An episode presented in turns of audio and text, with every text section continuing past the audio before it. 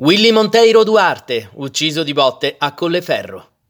Willy è stato ucciso la notte tra sabato 5 e domenica 6 settembre 2020 in largo Santa Caterina a Colleferro, con calci e pugni con gli aggressori che gli salivano sul corpo quando era ormai inerme, con una serie di colpi ripetuti. Quattro i giovani agli arresti per l'atroce morte. Gabriele Bianchi, 26 anni, suo fratello Marco Bianchi, 24 anni, Mario Pincarelli, 22 anni, Francesco Belleggia, 23 anni.